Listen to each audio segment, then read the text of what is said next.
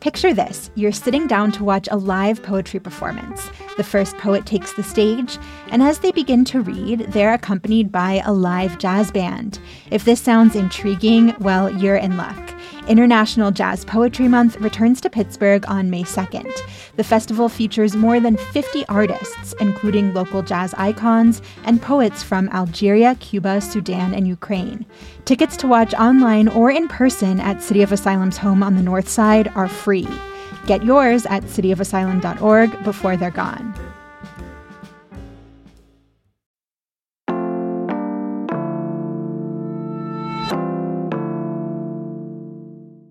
Today on CityCast Pittsburgh, if you're trying to explore Pittsburgh's steep but walkable neighborhoods, the city steps are a great way to do that.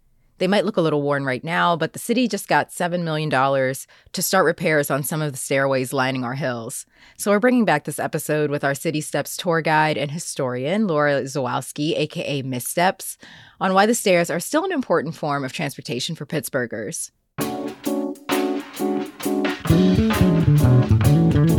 It's Wednesday, February 8th. I'm Morgan Moody, and here's what Pittsburgh is talking about.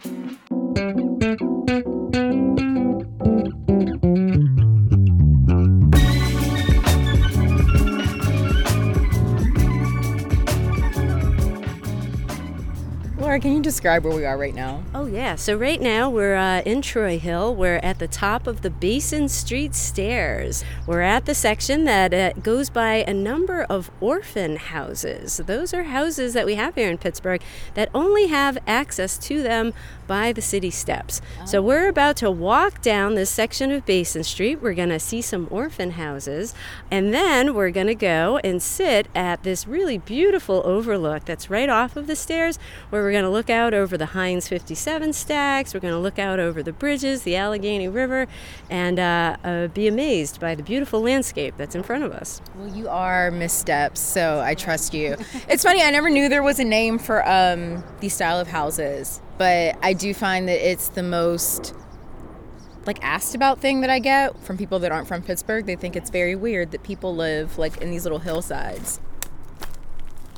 Pittsburgh, in terms of urban areas, has some of the steepest and most significant changes in elevation uh, anywhere in the United States out of uh, urban areas. You know, of course, there are, you know, the, the Rocky Mountains and right. all of that. Like Denver, um, yeah. But the, the real uh, significant changes in elevation is what prompted private industry initially, and then the city and municipal governments in later years to build uh, this kind of infrastructure, to build the city steps, because you needed to get people who lived up on the hillsides, these very steep hillsides, down to all of the industry and all of the, uh, you know, employment and everything that often was down along the rivers.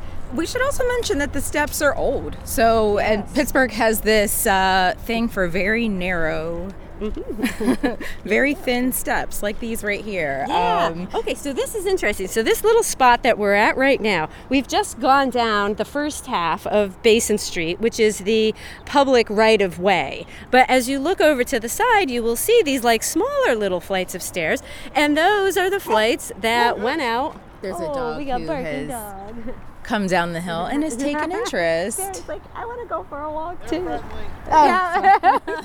uh, so these little flights here, um, some of them you will see go to houses that yeah. you can see, and some of the stairs uh, go into an empty hillside, and that is the indication that at one time there was a house there. Uh, Pittsburgh, as you may or may not know, is one of the most significantly depopulated uh, urban cities uh, in Appalachia and in the United States. Um, at the height of the population boom, Pittsburgh had, within city limits, mind you, not the county, city limits, uh, had in excess of 700,000 people. And now, based on latest census data, we have just about 300,000.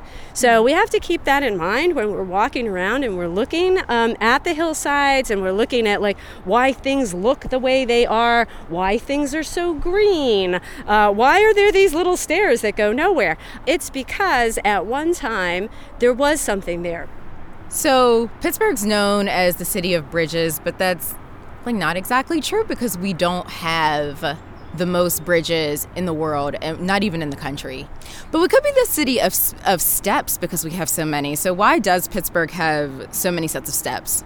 So the whole thing with with the city of steps and why we have so many of them is you know for that reason that I, I just mentioned. It's like okay we had 700,000 people and the majority of stairs you know that we that we see they weren't all built like all at once. Yeah. you know this is something that happened over many decades. You know the last few decades of the 1800s many of those were built by the private industry that lined the river. So we see a lot of those in like the south side slope Slopes area and also the Oakland area, because that is where in the late 1800s all of the industry, the new burgeoning industries, were located. So it was like steel and iron and glass. So there had to be a way to get people down down the hill. This is a time before people had, not everybody had cars. No, that was cars didn't even exist yet, you yeah. know. And it's like we had trolleys, you know, we had horse-drawn trolleys. But the thing that's really important to remember, because uh, like the stairs really were the first mass transportation system that the city. And some people do say, like, oh, well, but you know, we had trolleys, you know, trolleys existed back then. But what's important to know is that the trolleys weren't free right? You had to pay money, whether it was a horse drawn trolley or the electrified trolleys that came later on. And that is something that, when you consider how significant the immigrant and new arrival population was here in Pittsburgh for a number of decades, that was something that many people simply did not have the money for. So when I use the term mass transportation, I like to think of it as transportation for the masses. For a lot of people, the stairs really was what got them around. So, like for example, here we are in Troy Hill. Spring Garden is directly on the other side of the hill from us here, and Spring Garden Avenue was a leading commercial corridor. Um, you know, dating back uh, to like you know Civil War era. Mm-hmm. Um, it was a, a, place where there was a lot of tanneries, uh, butchers, anything that had to do with kind of like animal production, right? And so there was so much work opportunity along Spring Garden Avenue but it's like, okay, it's down in the valley and there's a big hill that kind of surrounds it from here in Troy Hill. So, you know, people like, okay, you need to be able to get down there. Yeah. So, this is why like how over time you know it went from uh, you know maybe like a dozen uh, wooden stairs in oakland and southside slopes that were leading to like the real heavy industries along along the mon to where we are now which is like over 900 and in just about every single neighborhood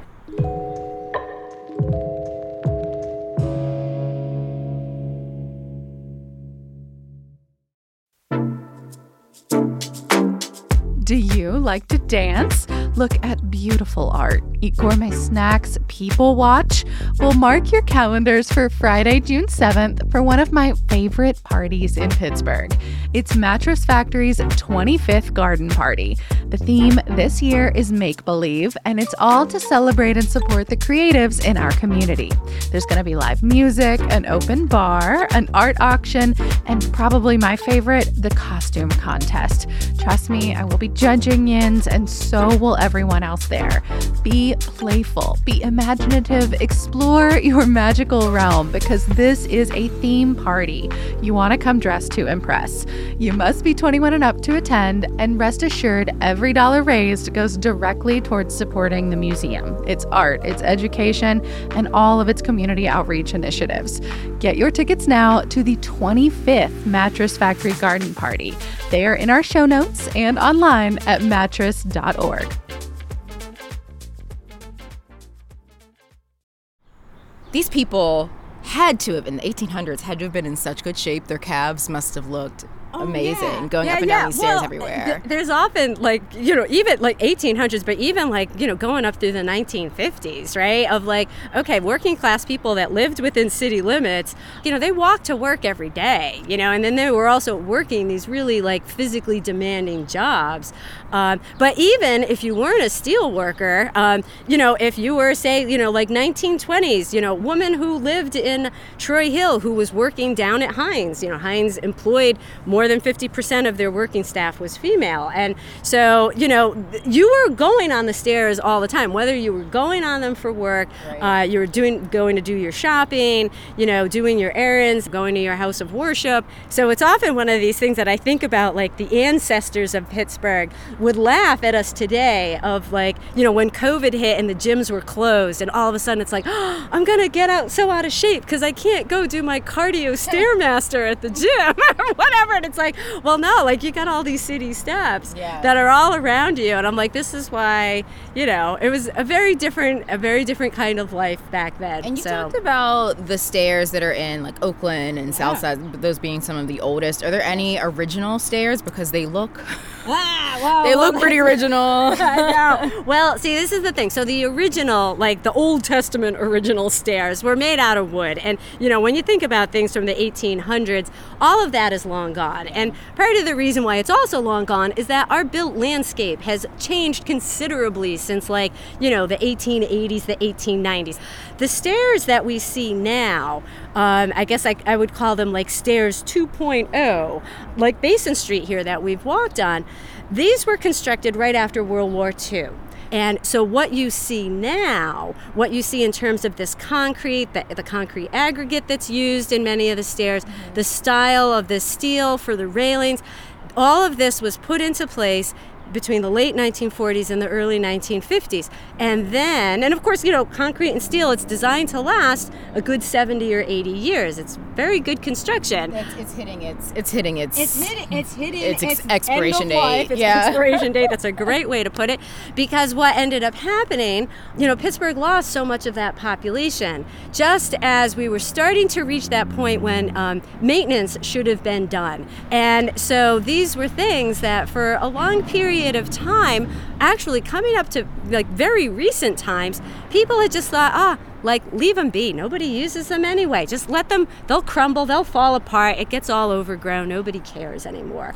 Up until i want to say maybe like the last five to six years when there really became a renewed em- em- uh, emphasis on you know having you know green transportation trying to keep people from using their vehicles as frequently um, and much like the bike lanes um, the city steps also you know play a big role in that and you clearly know a lot about these stairs, about Pittsburgh. I mean, it's you, been like getting a PhD in yeah. city steps. If you, if you learned if you learned one bit of information per sets of stairs yeah. that you've climbed in the city, I could see why you'd now be like this, you know, so, wealth of knowledge. so much.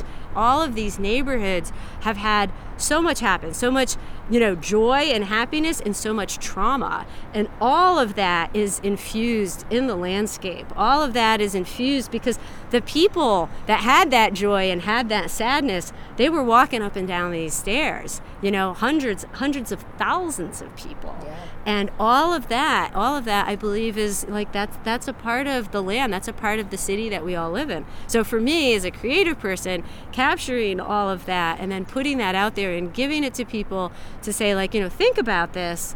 And then you know you go out and you have your experience. That's what i love to share with people you know through my words through my tours through my writing. You know it's like it's like a love letter to the city laura thank you so much for showing us parts of the city that we didn't know about. It was wonderful. Laura zawalsky is miss steps 739 flights of city steps and counting. You can find Laura's art and writing on her website,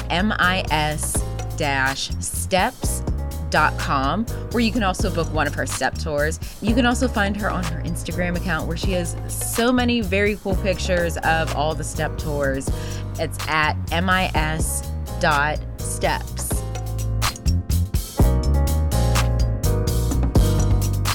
A little more news before you go. Two environmental groups are preparing to sue Shell over its new plastics plant in Beaver County. The Environmental Integrity Project and Clean Air Council say since activity started ramping up at the plant last fall, it's already violated air pollution limits.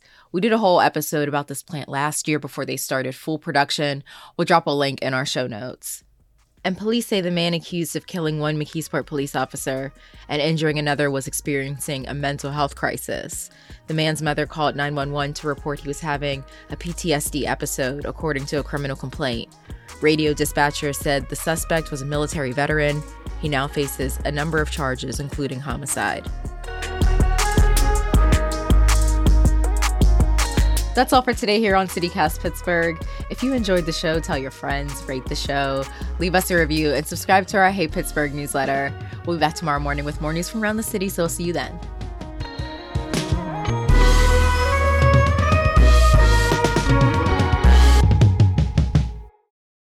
Are you looking at that um, spotted? We got where is it? We gotta we gotta do a little killing here. we're out we're out here. I don't know if it's God's work. It flew away, so it, it, it lives for it lives for moments. a few more minutes. Yeah. When we're done, we're gonna hunt you down.